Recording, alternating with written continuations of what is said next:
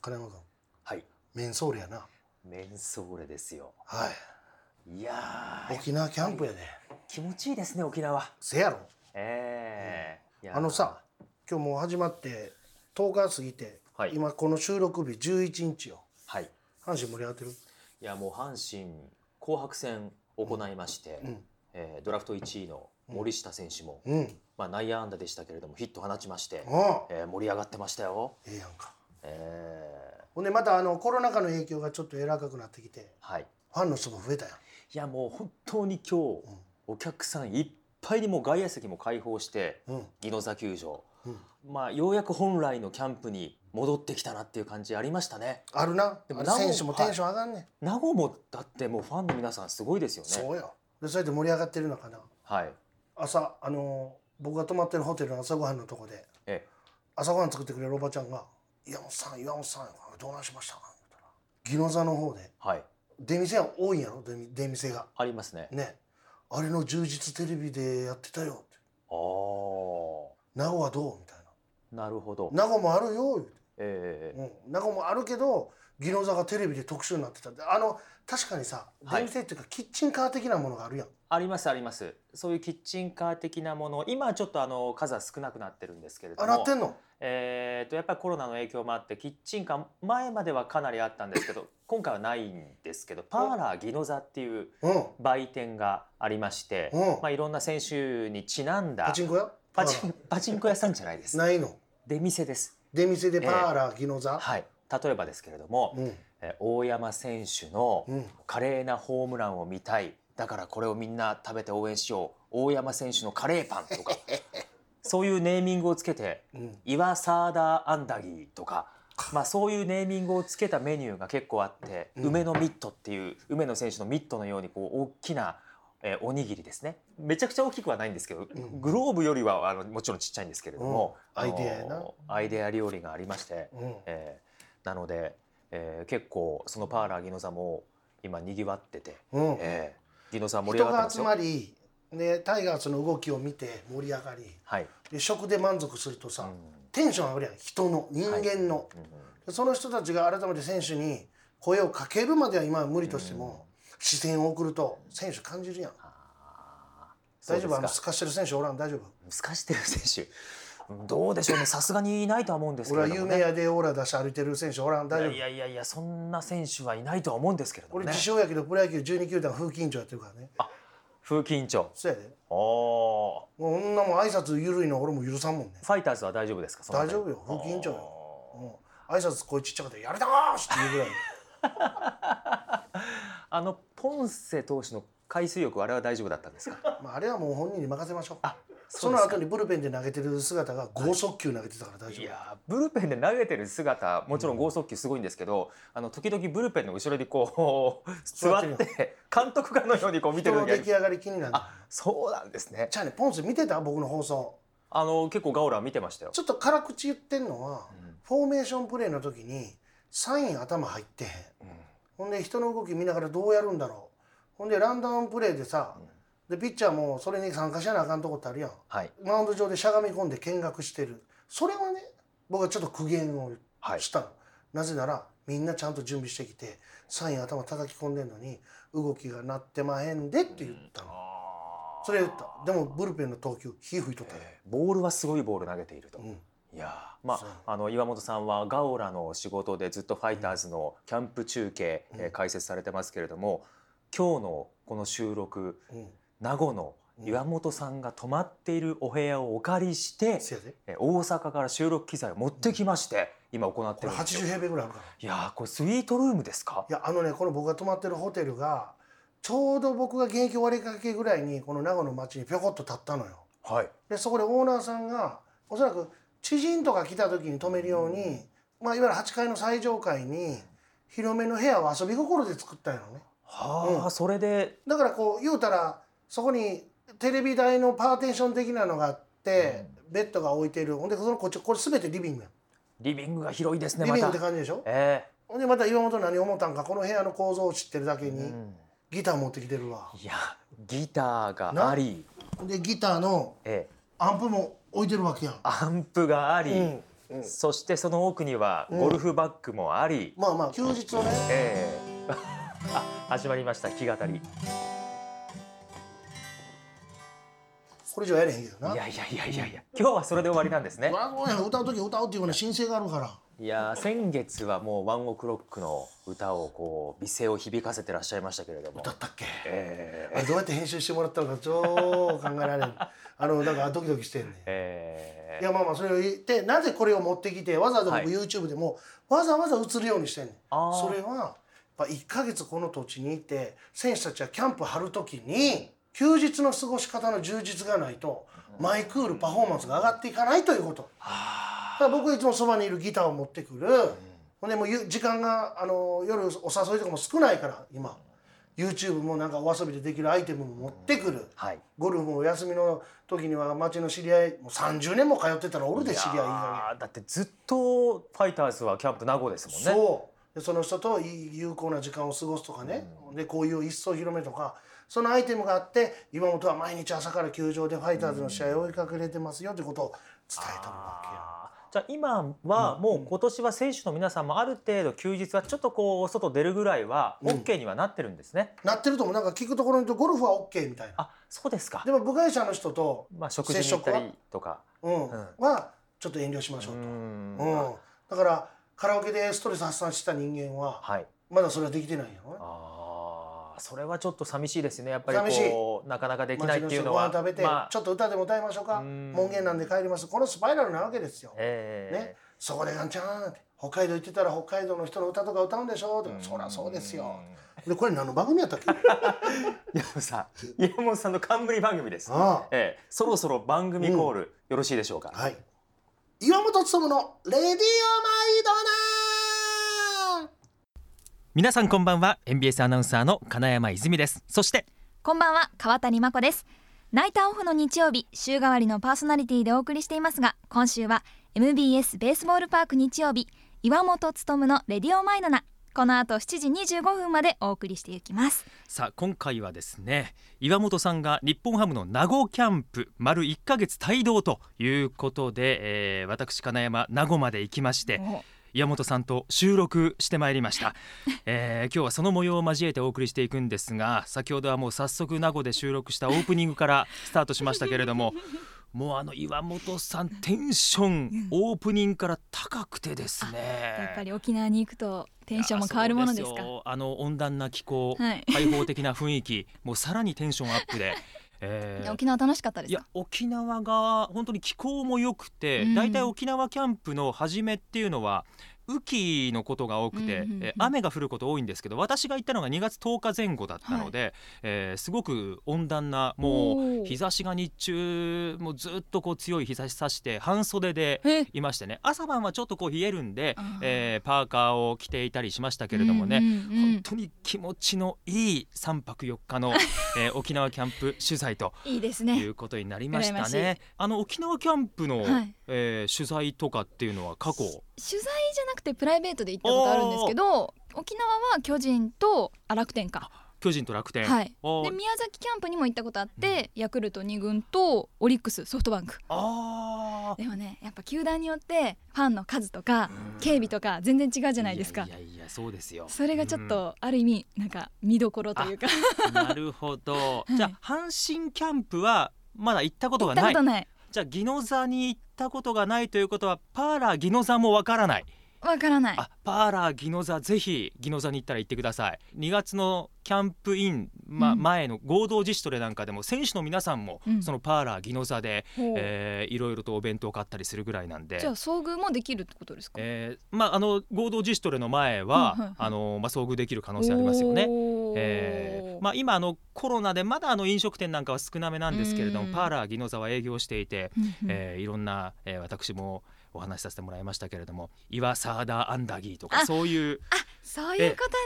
とねそういうものがあったりしますんで、かけてねで、ええいろいろ売り出してるんですそよねうそうそうそうぜひ皆さん、えー楽しんでいただきたいと思うんですが、そういえば川谷さん新婚旅あそ行行ってたんですよね。はい、あのもともとは北海道に行く予定だったんですけど、はいなんか世の中の情勢的にこれ行けんちゃうってなってあ方向を変えましてーはあロサンゼルスとかラスベガスうとわか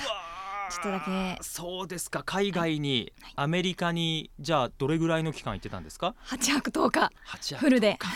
わあ もうねお金が飛んでって飛んでって 本当楽しい思い出と引き換えにもういねやーですもっからかんになりまどうしですか喧嘩とかしなかったですかたあ温厚にあ本当に 沖縄の、ねえーなる天ほ気どぐらい温厚であもうじゃあさらに仲を深めてそしてリフレッシュしてとはいいうことなんですね。あいいですね。ぜひあり岩がとうございます本さんもあの気にしていましたんで、ええ次会った時はあのうん報告してください。本当えでそすのあねたり、 はい、よろしくお願いいたします。ありがとうございますさあということで今回の岩本勉のレディオマイドナこの後も名護での模様をお送りしてまいります、えーこの後7時25分までよろしくお付き合いください岩本勉のレディオマイドナではこのコーナー私が怒鳴ります岩本勉のセカパカトピックスこのコーナーはその名の通り岩本さんがセカパカどちらかのリーグのトピックスをお送りしようと思うんですが、えー今回は特別編です岩本さんに沖縄名護でここまでのキャンプレポートを交えいろいろ聞いてきましたのでそちらお聞きくださいさあ今回の岩本勉のセカパカトピックス沖縄名護にいます岩本さんの沖縄キャンプレポートをお送りしようと思うんですがはい岩本さん、まあ、新庄監督2年目のシーズンはいこのキャンプここまでいかがでしょうか何がってな笑顔が消えた名護タピックスタジアムみたいな感じあ去年はだって笑顔がものすごく溢れていた、今頃ほんで去年の今頃何してたか思い返してはい、紅白戦打順決めんのに福引きやっとったでやってガラましガラガラガラたガラガラ言ってやってましたうん今そんなんないもんはあ誰がラインナップに名前あるのかスコアボード見ておお赤組これ開幕意識してんじゃねえみたいな白組燃えてんじゃねえみたいじゃあもう明らかに去な年と本性はもう違海う入ってんじゃねえみたいないやいやポンセは確かに海に入ってました海に入ってましたあれもう今やから言うけど、ええあれ怒られてんねんねポンセそうですかあそこ名護ビーチやねんはい名護21世紀森公園、はいであの人工的に普通のナチュラルビーチを人工的に整備したところでやっぱそこには海開きという日が決まってるんだってあそれ4月1日やねんてじゃあまだ遊泳禁止そういうことそういうだこったんですねとうんだからポンセは2か月前倒ししてしま ってるあれでも水遊びっていう手チャパチャパはええねんそれぐらいの感じじゃなかったんですか、散歩してるしねアベックがそこに来て「はああ涙いやー」でもうちょっと手握ってよ」全然ありはいでもジャボーンプカーッと浮いてる時にもう男のシンボルだけがプカーッと浮いてきても大変やったんやからえ来てましたよね仰向けに浮いいてたら来てたんじゃないでちすかょうどその自分が履いてた水着っぽいアンダーパンツに空気入ってたんやろなあー、うんほんでポンセのソルジャーだけがふわーっと浮いてるように見えたわけよあそういうふうに見えただけですそようねそうそうそうだからうわうわ思って僕実放送の時にそれ映すやんうわポンセ海入ってるよから映すやんだからポンセがそっからほんまにポンセがポセイドンのようにブワーって上がってきて顔からブワー上がってきて肩出る胸出るえええ生中継やんこれソルジャーカバーパンツ脱げ取ったらどうしようと思ってドキドキしたもんはいほんだらギリギリ入ってたああそれちでょもっとギャランドゥ見え隠れするぐらいのギリギリ映像でもちゃんとあのそこは見えていなかったわけで見えてない、ええ放送コードに引っかかるのはなかったであもーギャランドゥがあっと思った時には悔しいけれどお前に夢中頭よぎったあそうですか頭西条さ んの頭よぎったええこれあまりにも俺の素早いマイクの持ち方で音声さんどんなシステムなってんのって覗き込んでいやるいやいやいやこれすごいですねやろいこのマイク欲しいなやっぱりそやろええいやでもあのやっぱりポンセ投手は、まあ、水遊び程度ではなくしっかりと海水入っち浴ゃったからをしてしまったあというあの海開きを知ってる球団がポンセもうあかんでとあ自主規制で言ったのだから遊泳禁止の罰則とかあるわけじゃなくて、遊泳遊泳しないでくださいねライフセーバーも置いてないから、あ用心してくださいよ飽きまへんよとでも他のホテルのプライベートビーチとかやったらカヌーやってるとか、なんかちょっと砲立てたヨット的なことやってるとか、はいい、いのよいいとこはいいいけどあのビーチは海開きの日が決まってますよってこそうだったんですねうんだからちょっとあの、まあ、やめてくださいととまあまあいう一こと応にねもなうったそれわをけ促ですねしてねえーうんでもあの外国人投手、まあ、外国人選手にとってはそういうまあいろんなリフレッシュ方法なんかもやっぱりこうんう、そうあるという。だから僕にはそれを否定してないのあーだって彼は西海岸出身やカリフォルニアやはい、ビーチのそばでいつもビーチボーイズの歌聴いてのんびりしてたかもしれないあーよなでそれが綺麗な砂浜があって、うん天気がいい20度超えたちょっと普段通りの生活の過ごし方やろうかな、うんなあほんなら横になりながらなんかカチューシャつけてんのかなと思ったらはい。ヘッドホンやっておお Bluetooth の色付きの、うん一瞬テレビでパッと見たらあれポンセいいくら髪の毛長くてもカチューシャ可愛すぎるやんと思ったら、ー。はい。ヘッドホンつけてあー音楽聴きながら電子書籍読んでたおの英お語。じゃあ本を読みながら、で、まあ海辺でこうリラックスしていた砂浜の上でうんうん、リラ内ッ容クスしなはがら、はい。まあまあアダルティーな内容だったっていううん。え、その電子書籍の内容が どそうどうい君うのこブラウスに奥に潜む二つの山がみ たいなと？いえ、なんでそこまでご存知なんですか？やこれは想像あ、そうだ。いや 実際にポンセ投手から聞いたのかと思いましたよ、僕。あれなんていうの官能小説かなと思わず上演やってしまってあ言ってしまった後後から球団から怒られたらどうしようと思ってドキドキしてた、そこは特に怒られず。うん、あその後に「いや冗談ですよ」とはい。何かこう自分が心に休まる「ハリー・ポッター」でも読んでるんかなみたいな的なああ。まあね、いろんな休日といいますか、こそうう休み時間のリラックス方法はあると思うんですけだれかどらも。今日ね「セカパカトピックス」で皆さんに伝えたいのは休日の過ごし方休日の過ごし方、オープニングでも結構話しましたけれども。ええそうそうあのでもポンセ、そのはいマウンドに上がってすごいよええ。さすがノーヒッターやう、ーんの人のありましたからね、うんまあ、ビッグボス新庄監督、まあ、今シーズンはもうビッグボスじゃないと新庄監督なんだとうんいうこの就任2年目のシーズンだいぶ雰囲気も違うんだといはう今お話がありましたが、うんピッチャー野手に分けてちょっとお聞きしたいなと思うんですが、うんまずは投手陣、うんえーまあ、岩本さんの現時点での頭の中で、うんえー先発ローテーションっていうのはうんどんな名前が上がってきますか、上沢やろはい加藤やろはい伊藤博美先発やるやってるよ、おーポンセやろこっからやあ今4人名前がも上がうりま4した人ね。出た時点で戦えると思うねんけど、うんであとはチャレンジゾーンでええわけやんかはい、でそこに根本遥香ってやあのサウスポーのピッチャー。つそう、もうあのオリックスの宮城二世かって言われるぐらいのねもう制球力の良さとマウンド度胸を見せたわけよなはい。その根本が去年あの3勝したよで40イニングぐらい投げたんかなほんでおっと見通しの良さローテーション中6日で投げさせても疲れを見せないすごくいいパフォーマンスを見せてくれたで一冬越えてさあ今シーズンは何期待する金山君やった今シーズンは1年間を通して投げてのくれる。うんやろはい。ローテーション守ってね左のローテーション貴重やんかほんでイニング数で言うとイニング数で言うとうん100イニングぐらいですか？そこな、はいうん、で勝ち星は、勝ち星で言うと7、8勝。うん、それねあなた根本君と一緒あ、中途半端言うなと チャロンパラの富吉さんに見つかったらしばかれるよほんまにいやー、MBS ラジオでもよくそのフレーズを、うんはい。中途半端すなとああ、そうですか。去年もローテーションを味わって一冬越えてきた根本遥香普通ならやで2桁勝利はい。規定投球回数防御率3点切りますここまで言ってええねん目標やからあなたと全く同じことあ、ご本人がそう言っておっしゃっうんてたんですね。 67勝100イニングは、まあ、1年通してローテーションある気ないんかいとあ思わず突っ込みたくなったねそれって何今時なのーいやいや、ちょっとこう謙虚におっしゃってるんじゃないですか？謙虚と遠慮はこの世界競争の世界は皆損するからああ。そやで出過ぎた悔いは誰かが打つけ打つけども出過ぎないと見えへんから、じゃあもうそこはドーンと目標は言ってもいいんだと。そやあであ。なじゃあ根本投手にはやっぱりもう2桁うん規定投球回そうそのあたりは期待するそう岩本の1995年初勝利から5勝7敗だったはいで132イニングの規定投球回届きました次の年目標聞かれた時に2桁勝利必ずやりますと俺やっぱ言ったよああで規定投球回数当たり前やんかはい、チームの優勝に貢献したいです岩本10勝したんだよ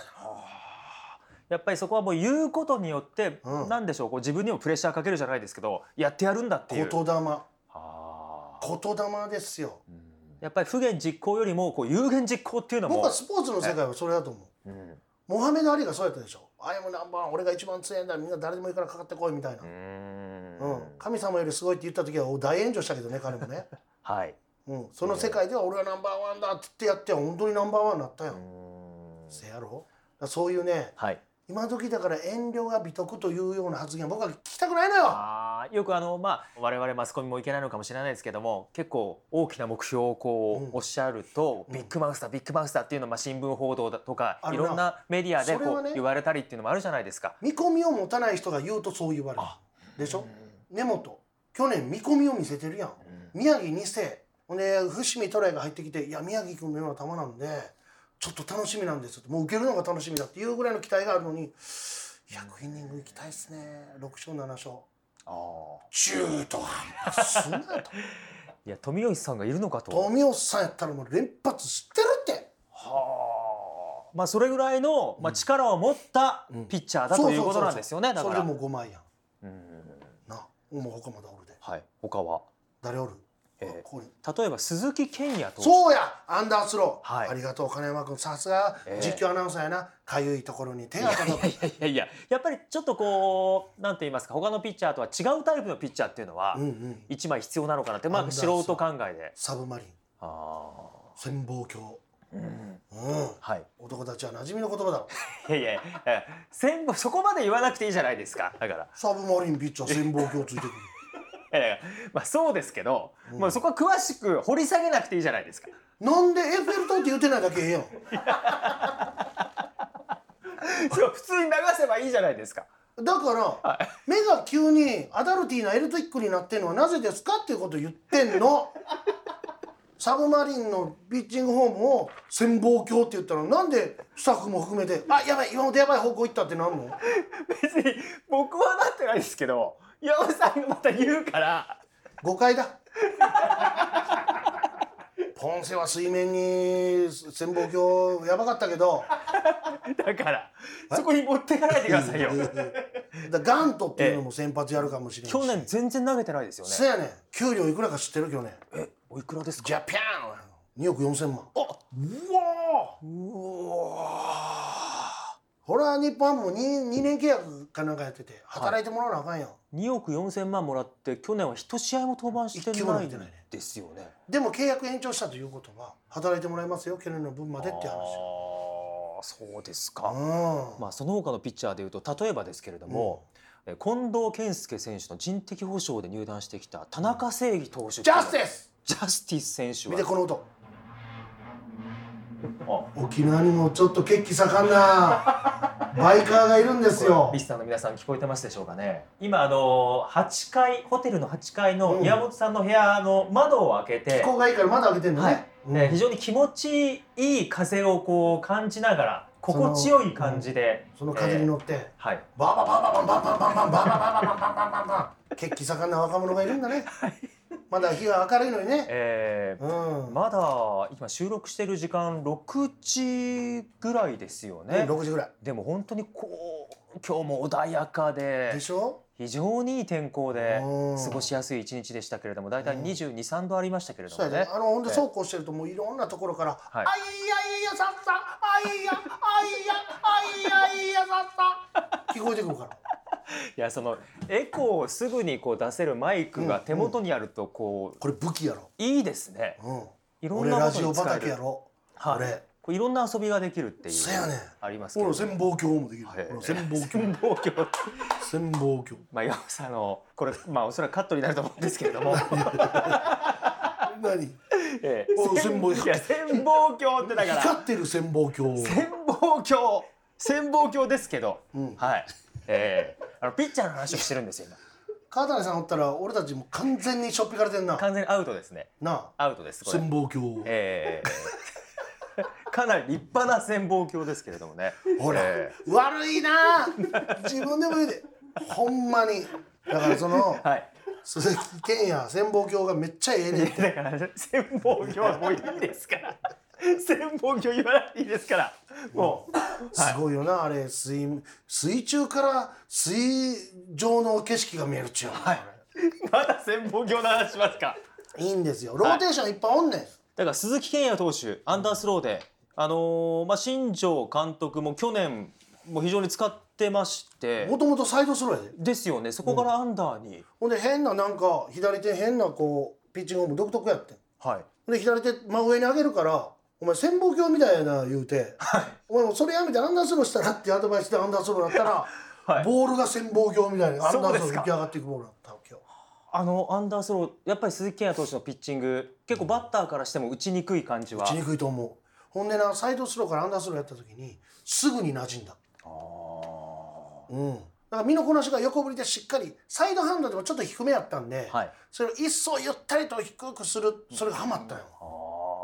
関東ー勝利できるよ、そうですか。うん、じゃあもうもちろん先発ローテーション候補の今シーズンも一人バリバになっリてくバリるバリというところ。計算入ってると思う、ええまあその他ピッチャー陣で言うと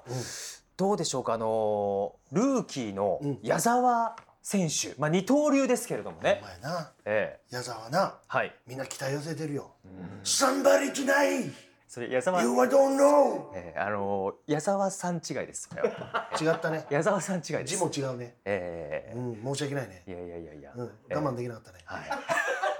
もうこの名字を字聞い一た緒らか。な字違いますよ ね違う違いますね確かに難しい方の差はかもしれないですね、このファイターズのそうそ矢うそう沢そう投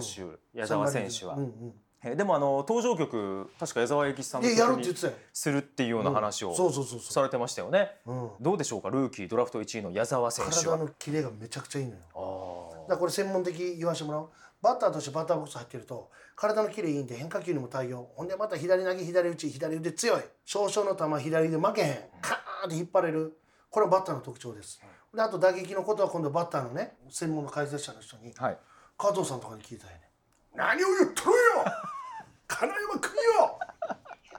左バッターにわしは分かるんかやっぱ左バッターで言ったら掛布さんじゃないですか。野球のね、アウトコースのですね、スローカーブのですね、みたいなマジックのね、でもさっき潮風になってちょ っと調子悪いんだけどあ、そうですか。いそうやそういやいやいやでもしやっかぱもこれ持つの忘れたしマジックのですね、いやエコーを別にかけなくていいんですよ。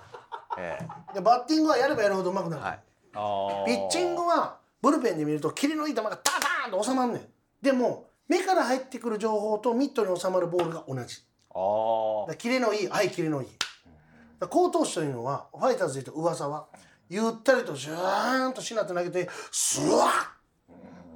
ッキャッチャーミットのところで音が速くなるような投球をするのがザ・ピッチャーなのよあ。うんああ。ピシャッピチンあキレのいい球投げねいいボールだ、はバッターも目から入ってくる情報と同じなんでコンタクトできんああ。噂の球は目から入ってくる情報と違う球が来るんで差し込まれてファールになり追い込まれるってこ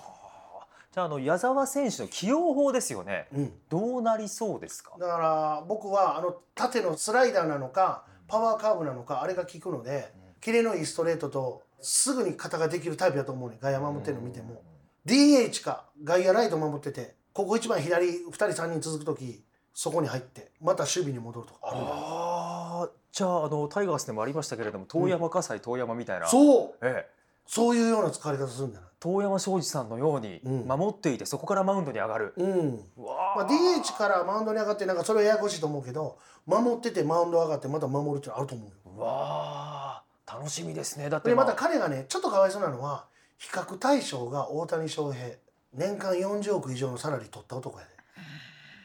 俺もやっぱ大阪人やんはい。一応そろばん弾いてみてん、日当1000万ふざけんなよ日当1000万っていうのは日すご当いですね。 1000万ええ毎日高級車買えるいやーそうですね。1000万。 1000万円ええすごいな。そうこうしてたら6年140億円の男出てきたよえーダルビッシュ投手。そええう衰えた42歳まですごいね現役っていう噂によるともうら来年辞めるとか言ってたような人やでダルビッシュはは冗談やと思うけどもう来年今年1年投げたら引退するって言ってたようなそう6年契約だでもまだまだ見られるっていうのはすごくこう我々嬉しいも嬉しいですよね。せやねんえーということで一旦お知らせを挟んでまだまだ岩本さんに伺います。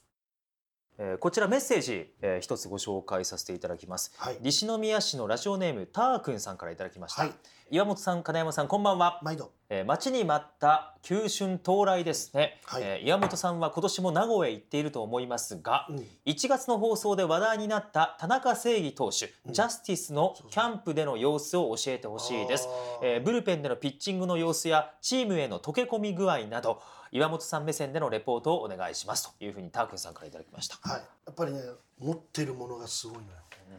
で大学卒業して6年間一勝もしてないそのピッチャーがホークスがまだ7年目の契約してたってどういうことかっていうことああでしょそれだけダイヤモンドの原石のダイヤモンドがやっぱ見え隠れするね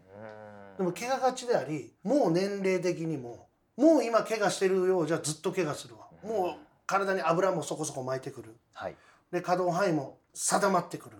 本当に今年にかけてたと思うでもこんちゃんの FA によって近藤健介の FA によってプロテクトするまでは至らなかったよねでプロテクト外してたらファイターズがちょっとそこでキラッと輝いてるダイヤモンドの原石持って行っていいですかになったわけやんはい。ほんでピッチングブルペンから見てたで僕技術的なこともガオラスポーツで相当喋っているはい。それはそれ見てはい。 ガオラスポーツを見てくれと。でももうあの放送終わってしまってますんで、アーカイブ見てアーカイブ。それは冗談やけど、ええやっぱ長身で上から目いっぱい叩きつけてストレートにスピンかけたいピッチャーなのよ、そういうピッチャーによくあることで特に左ピッチャーね上向くねんこれ目線が上とかじゃなくてはい。姿勢が全部上に向くねん上から投げ下ろしたいんでセットポジションしても何してもずっと上向いてんねん言うたら顎浮いてんねんら。はい。でかかと体重やねんでそっから畳み込んで煽りながら投げたいからはまった時はズダーンストライクゾーン高めにはズダーン低くする時にはそこに対して距離があるから引っ掛ける、うあんあ。、ほんであかん調整しやなあかんと思ったら今度それは一番難しい調整ができないからすっぽ抜けんねん、テレビ画面でいう右上左下の投球がめちゃくちゃ多いうんじゃあでそもの目線をうんまず直すっていうことが、田中将大24連勝してた時の、はい彼がサインを覗く時の顔覚えてるひさしとボールの帽子のひさしとグラブの間から覗く目はい。どのようなやつ顎を引きまくってすごい目線下にあったと思ううん確かにあの鋭い目線っていうのが非常に印それ象的どっですちけどか言うたら上から下を見てたような視線じゃんはい。でそこから投球方面入ってバチン投げてたはず顎浮いてセットに入ったりして成功した人見たことないって俺ああそうですか。投げる時のピッチングフォームとかでちょっと出てくる人がいてもずーっと上向いてていい投球してるピッチャー見たことない、うん、名前何人か出したいけど本当にじゃあでそう思ってたのでこれねなぜ僕がそれを言えたかというと僕もそれでコントロールに困ったピッチャーだからほんでいろんなアドバイスの人にコーチングしてもらって「岩本お前ずっと上向いてるぞ」え「どういうことですか動いてるんですか?」違う全部姿勢がお前のセットポジションお腹出てかかと体重でどこに向かって投げるんやとお前のピッチングホームの視点はどこにあるんですかということを聞かれて言われて鏡の前でどれだけ練習したかでそこで僕はまっすぐ立てるピッチャーにフォームをやったので、はい重心をへその下部あたりにグッと持てるようなピッチングをしてコントロールがついたその前には僕はサイドハンドチャレンジしたからサイドハンドで上向いて投げられへんはい。絶対にあのちょ言うたらベンドオーバー頭を下げながら向かっていかなあかんやんねそれをやって気づいたの、うん、ほんだら解説者ってそういう指摘があったら改善方法も述べやなあかんねん必ずはい。じゃないとただの重箱の隅に続いてる人になるの、でそうやって「それ僕は経験談です」だ僕は直しましたって言っても何がハマるかなとで見てたら試合の中でセットポジションランナー出た時はい。ランナー出た時のセットポジションが普段もセットポジションで投げてたかな足を大きく上げてでもランナー出た時のセットポジションがクイックモーションってよく言うやんはい。ね、クイックモーションでピャピャピャって慌てて投げるようなおと普通のホームの間ぐらいのいわゆるハーフクイック本当に速いクイックモーションしようと思ったらクイックじゃなくてスライドステップしなきゃいけないのはい。クイックモーションっていうのは普段の投げ方を速くするからだからみんなバラバラなんで外国人でけへんねんでも上手い人は普通の投げ方とクイックモーションじゃなくスライドステップっていうアメリカの用語、日本でいうクイックモーションアメリカではスライドステップの練習しようランナーがいる時のってなるんだけどそれができるのはい。だでも田中正義はハーフクイックのタイミングが非常に下半身からの連動が充実してビタッとライン出しがはまってるおだからお。放送で言ったの彼はブルペンでハーフクイックの投球でストレート曲がり球落ちる球このコンビネーションをずーっと繰り返して体に再現能力をずーっとつけるぐらい繰り返してバッターに対峙した方がいいとでゆとりが生まれたらやりたいワインドアップとか、はいスライドステップとかそこにもタイミングが合ってくるって発言したのよ、じゃあもうランナーいない時からそのハーフクイそういうッこクでとやったらどうなんですか。そういうことだからブルペンでやらなブルペンでやっても試合でもそれでやるっていうのはいいと思いいですか。う、うん、おあのね海の向こうダルビッシュ有好投手やんか、ーはい。彼がブルペンでやるときセットポジションの動きの少ないところから入るよこれ僕もそうだったのはい。ローテーションで150イニング以上投げるそういうピッチャーでやってる時にはまずブルペンに入って何するのかキャンプの時体一応リセットして作り直してきてるからセットポジションからスライドステップで投げ出すで徐々に徐々に足を上げて最後ワインドアップで投げるおかずを後から増やしていくっていう作業だった、あのそのまあハーフクイックですか、うんうん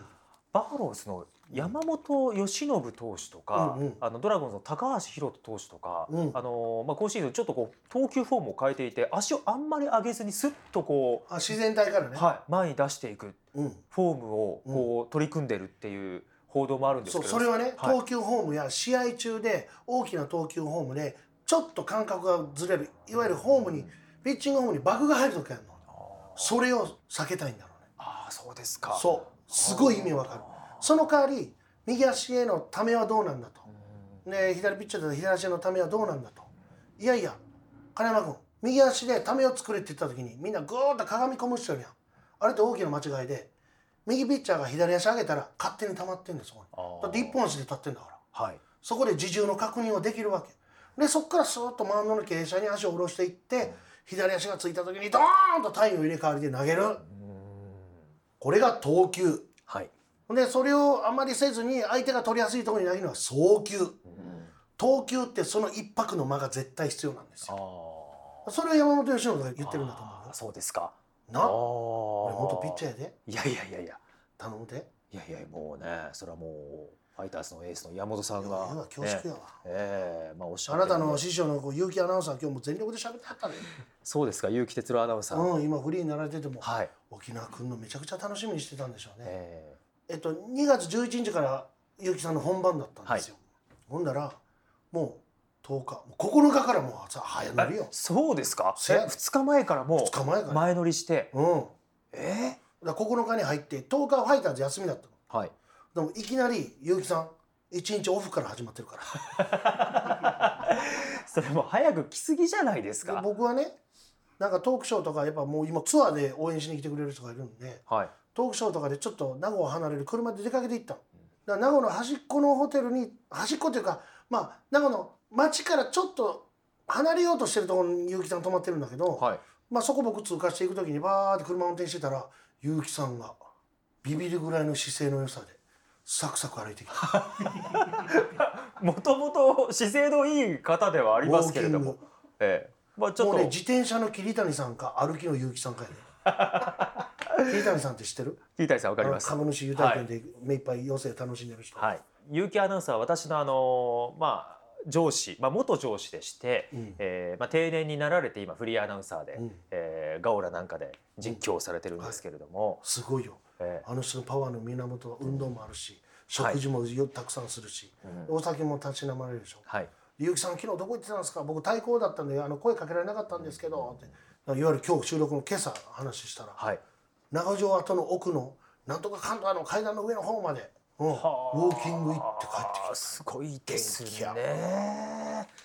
はあね私あの結城さんがいなかったら毎日放送に入ってないんですよ。みたいなね結城さんの面接でうん私は入れてもらったっていうき、た尊敬に値する人やろもう結城チルドレンっていうふうに言われてるんで私は時々結城さん、はいホテルから歩いてくる時のリュックサックにピョンって2本なんか出てんねんアンテナみたいな、はい何かな思ってバドミントン2本刺さってもうバドミントン大好きですから。バドミントンなんか同好会みたいな名護にあるのはいか結城、さん、うん入ってるからね名護でもバドミントンやって名らっ護でしゃる会ん員ですやねであのー本当にバドミントンが大好きで、MBS でバドミントン部っていうのを作って、うんうんえーいろんな、まあ、社員であったりいろんな派遣の女性とかもこう、うんうん入れて一緒にみんなで楽しんで、えーうんいらっしゃいましたけれどもね。なんでこんなえー話になったんだ、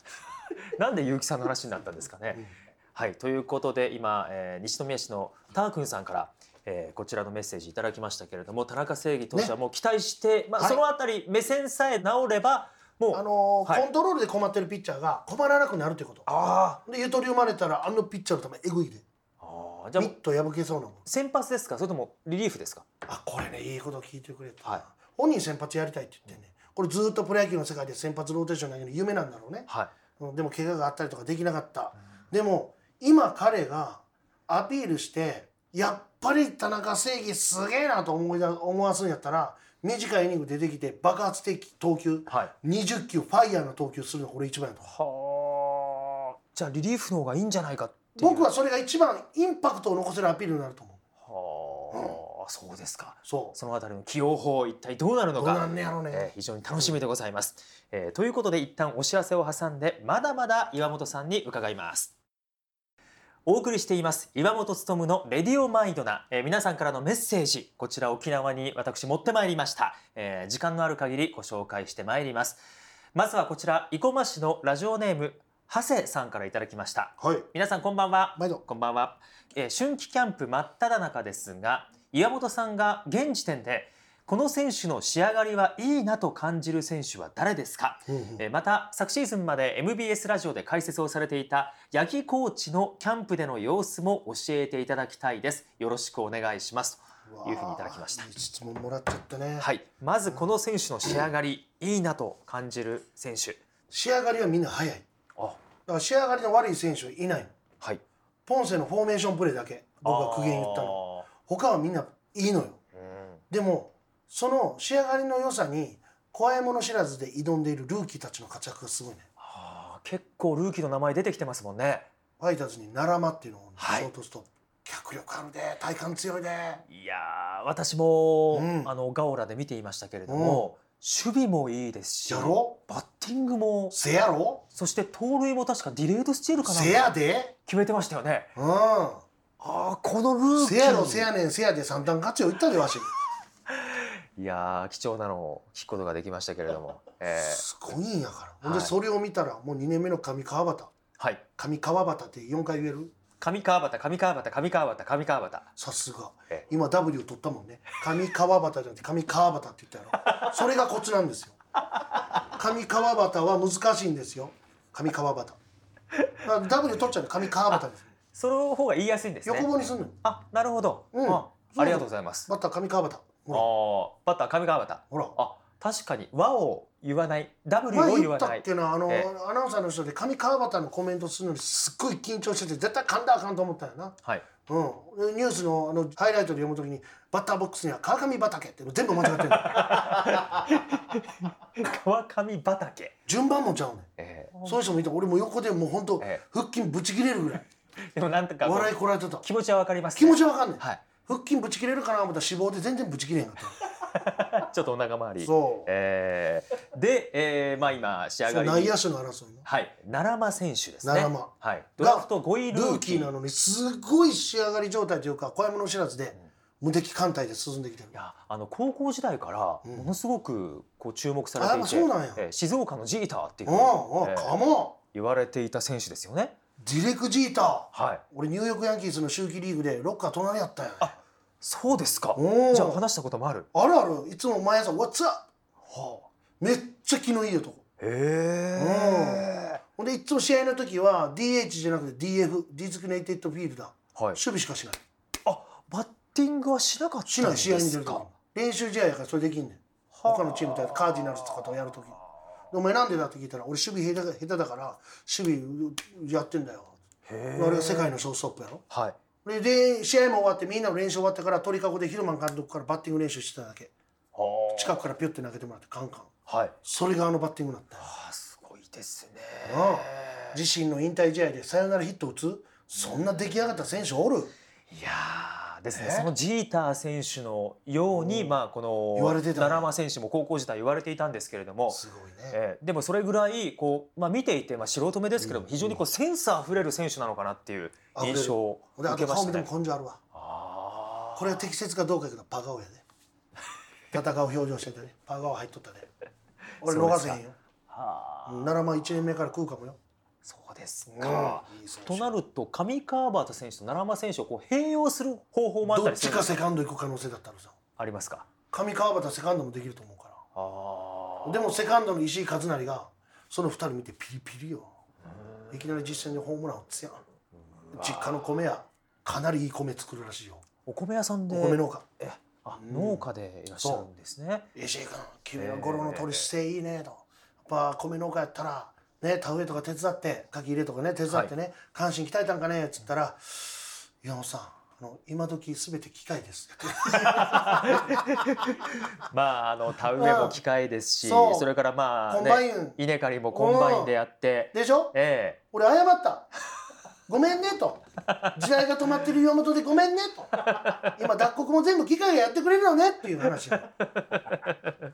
でもその石井選手が非常にいいという。いいねえー内野手だから外野手の近藤が抜けた穴どないすんねんって外野手の争いが取り沙汰されてたけど内野も熱いね、あうーんそこにはルーキーの輝きがありはい。去年もプレーしてた既存の選手たちは監督の表変によりちょっと硬いあーだから小山の知らずが強いっていうことやで、えー、八木さんの八木コーチのキャンプでの様子も教えていたこだきたい。だわ。りがすごい、こだわり。うん、キャンプ始まって前日タートルネックタートルネック。うんあーちょっと肌寒かった。そうじゃないどんだけ暖かい時もおー絶対。タートルネックそれは何か理由があるんですか。ハイネックいやこれは八木さんって首がスラッと長いスタイルのいい方やんか自分の特徴捉えてはんねんああ、そのスタイルをさらによく見せるために。そう俺2年前ぐらいはい。奈良のゴルフ場でフロントでばったり挨拶しようと思ってもちょっと離れてたからできへんかったはい。その時はとっくりネックやったあ。やっぱり首をこう隠す。そやねんそれがファッションの。タートルハイネックやったらあのはい野球でちょっと出てるぐらいやん喉仏の下ぐらいやんゴルフ場はとっくりネックもう顎の下まで上がってるやつのジャケットやかっこよかったダンディーやダンディーーダンディーな八木さんやった、あの人首に対する洋服のファッションこだわりあんねんそれは日光から首をこう守るっていうこともあるんですか。まだグラウンドレベルにまだいけれへんから聞けてない、ああ。その。こだわりのある人、はいユニフォームの着こなしもかっこいい人、スタイルずっと現役時代から変わってないですかせやねんらね。へーそれを選手たちにこだわり持てよっていうようなメッセージに見えるやん、うんでもあのー私バッティング練習で八木コーチがピッチャーをやっている映像をずっと見ていたんですけれども、めちゃくちゃストライク入ってましたね。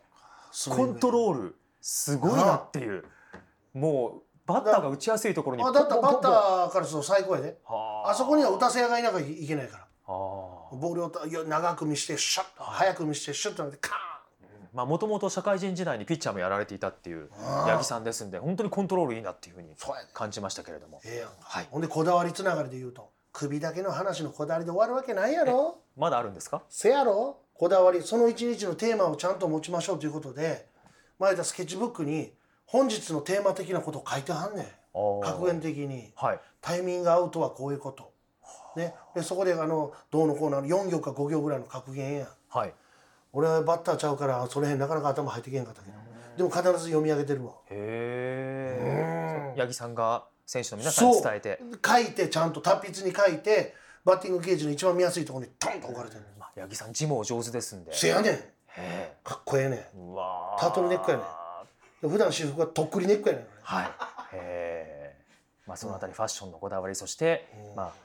格言を書いて。そうへーだからこだわりを持って挑みましょうっていうことやねんって俺はそれをつなげて言いたかったん、じゃあその八木イズムが、うんまあ、バッター陣にこう浸透し始めているって感じはうんうんあるんですね。岩本はね冗談だけで終わったらあかんのですよあーちゃんと最後まで聞いてもらわんなるとほど完全にあのタートルネックととっくりネックだけかと思いましたそれだけで終わったら岩本18年も野球解説者やってへんで、ええちゃんと抑えるところは抑えてるっていうせやで、ええ起承転結意識してるでうわあさすがでございます、うん、ええ言うてることも三段落としあるで愉快厄介時に爽快岩本ですはい来たええはい来たって言われても、ええなはいこだわり持ってんねんわしもまあだから八木さんとともに岩本さんもこだわりを持って、もうもちろんお仕事を常にされてらっしゃる金山君、はい、俺厄介やろいやそまんなずこと今ないです日よ当たり前のように台本通り進んでないやんええ台本通り全く進んでないです今台本なんか今閉じてる状態やんかはい全く見てないですよね岩本さんの台本を見てない金山君ありきはいで俺ものすごい日焼けしてるやんはい太陽を浴びてる岩本は厄介なのよえ太陽浴びてると厄介なんですかめちゃくちゃ元気になるから、ああ、うん、だって愉快厄介時に爽快やろはい太陽を浴びてる日焼けしてる岩本は愉快厄介やっぱり厄介岩本勉ですはい来たいろんなのがポンポン出てきますね出てきますよええ出てきます何年やってるの思ってあえまだ今ので俺がエコー使わんかっただけやろ愉快厄介時に爽快岩本勉でございますはい来たみたいなーちょっと今エコーも優しめじゃないですか優しめ優しめ遠慮して、はい俺がこれするために音声さんがつまみギャーってやってるからいやーね、エコー付きのマイクが今手元にあるという岩本さんですけれども、はい、次のメッセージご紹介させていただきます、はいえーこちら大東市のラジオネーム藤ママさんからいただきましたはい皆さんこんばんは毎度こんばんは、えー春季キャンプの季節になりましたがファイターズのドラフト3位ルーキー加藤豪介選手はキャンプイン前日に右手人差し指を骨折してしまいましたね、えーしかし5日後には練習を再開回復の速さには驚きましたここで岩本さんに質問なのですが、うん加藤選手は今シーズンどういったポジションで起用されることが多くなると思いますか私はいきなり開幕スタメンもあるのではと密かに思っていあまるすと思う今日この収録の日5打席4出塁3つのヒット、はい右に左に猛打賞すごいんだからへほんでね彼指怪我した時に持ってねえなおいと思ったわけよ正直野球人としてこういうここ一番で怪我する選手っていい選手って言えないんだよっていうような厳しい言葉ってやっぱ飛び交うやんかそれを胸に思ったでもどうするんだろうかと見てたら真摯に取り組みできる守備練習右手を使わない守備練習でバットスイングもイメージ作りで痛みが癒えて衝撃も全然耐えれるようになった時に満を持してバッティングゲージで打つで生きた球を打つ今日の紅白戦でいきなり詰まることを恐れない踏み込みの強いバッターだっえだって右手人差し指ですよね、た。うんだったらやっぱりバッティング怖さっていうのは多少あるのかなあってると思うあのバット握った時に人差し指立てて写しておるやんはい俺大丈夫かなと思ってバッターに聞いたら「岩野さん衝撃来るからやっぱり無理なんですよ」と骨骨折までいくととうん笹抜けがあるから指立ててんねんとわけがちゃうからうーん骨折ですからねせやねんええでこのポジシ笹ョ抜ン、けはがあるからえ指立てんねんのわけが違うねんい、いいやなんで今二回言ったんですかいや拾い方が中途半端やんやいやもう笹向けかーいって来るんかな思ったら水絆創膏貼っとかんかーいって言われると思ったらええなんやったら指で取った時に反対に向けてチータさんかーいみたいなそこまで突っ込まなくても別に今さらっといこうかなと思ったんですけど衝撃が痛いんだって、あなるほどなるほど、ええそれが言えてバッターボックス入って打ち出したらはいアベレージヒッターやねで構えからして岩本のイメージはアウトコース低めの変化球をしっかり投げるとバットのヘッドの操作があまり得意じゃないバッターの構えに見えたのはい脇を開ける構えあれはねスピードボールに負けない打ち方なのパンチっていうのあはーだからかつて日本のピッチャーは曲がり球をよく投げてたカーブスライダーだからそれに対応するためすごくバットを握った時に雑巾絞りみたいに絞ってるバッターが多かったよはい分かりやすく言ったら衣笠さんとか山本浩二さんとか長嶋茂雄さん、ね、王さんもそうやんかああいうバッティングスタイルの人はバットのヘッドを巧みに操れる人なのでも昨今球めちゃくちゃ速いやん力負けしないために海の向こうでは先に脇を開いたぐーシャッと潰しにいくパンチヒッティングのバッティングフォームがあるはい日本でも増えてきました、松坂大輔あたりからやロッテの大村巌さんがそういう構えでブワーン高めのまっすぐ潰しに行ってたやはいんなあうーうんわっはいでその加藤豪介真ん中から体の近いとこ入ってくるのコンタクトめっちゃうまいうーんレギュラーあるよじゃあポジションはセカンドですセかカンドっていうねだかおら石井一成とうわ二遊間の争いすごいやんこれいやーはいアギチャビアギチャビおいだってまあアギチャビおいはいなんなんですかアギチャビおいえ沖縄の言葉でびっくりしたっていう言葉さそういう意味が今あそっうセたカわンけドで石す井ね一成でええ加藤豪介でショート上川端はいで奈良間あアギチャビおい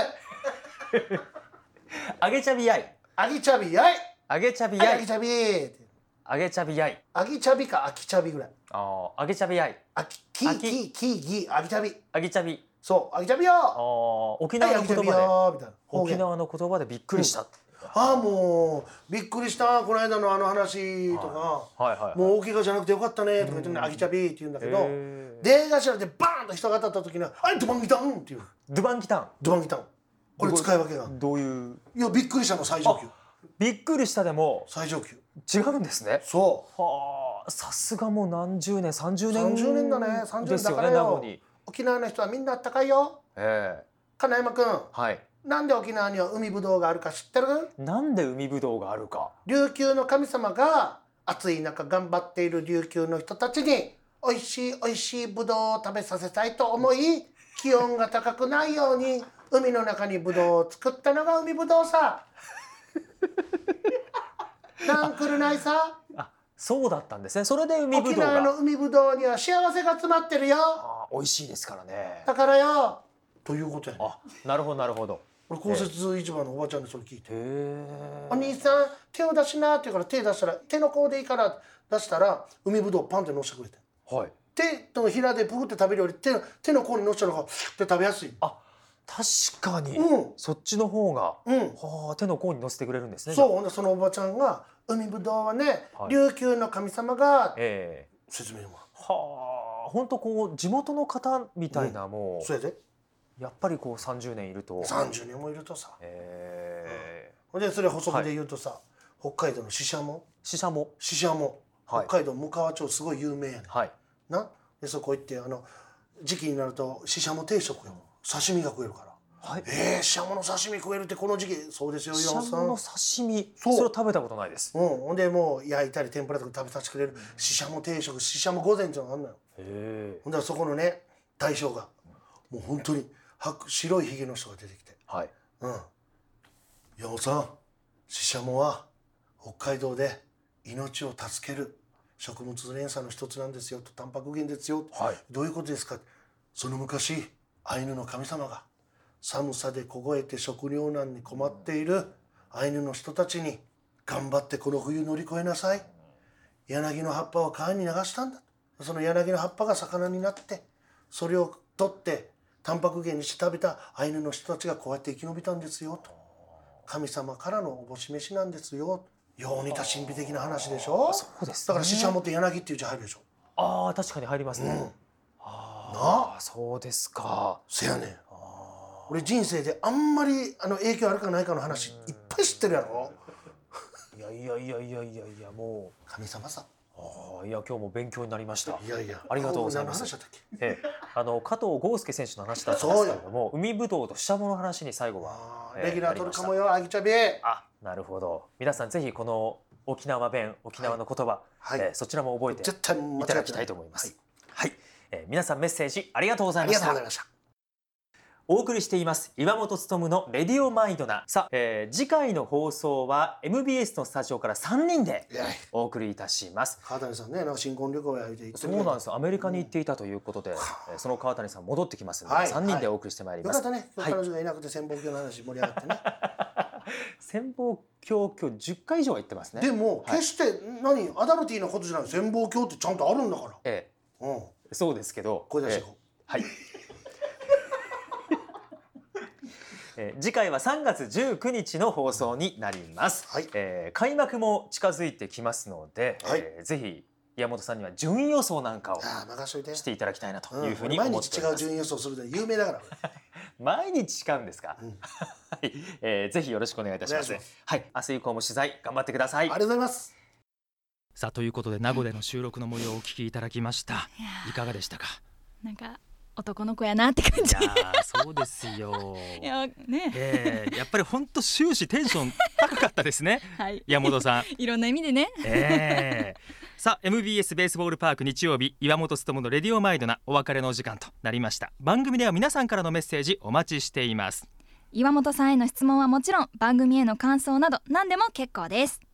メールはパークアットマーク MBS1179.com たくさんのメッセージお待ちしていますさあ来週の MBS ベースボールパーク日曜日は元タイガース投手コーチ金村悟さんにえー私が今回同様名護で話を聞いてきましたのでえーそのあたりを交えてお送りいたしますえー川谷さんもお付き合いいただきますお願いします今日も最後までお聞きいただきましてありがとうございましたそれでは皆さんさようなさようならら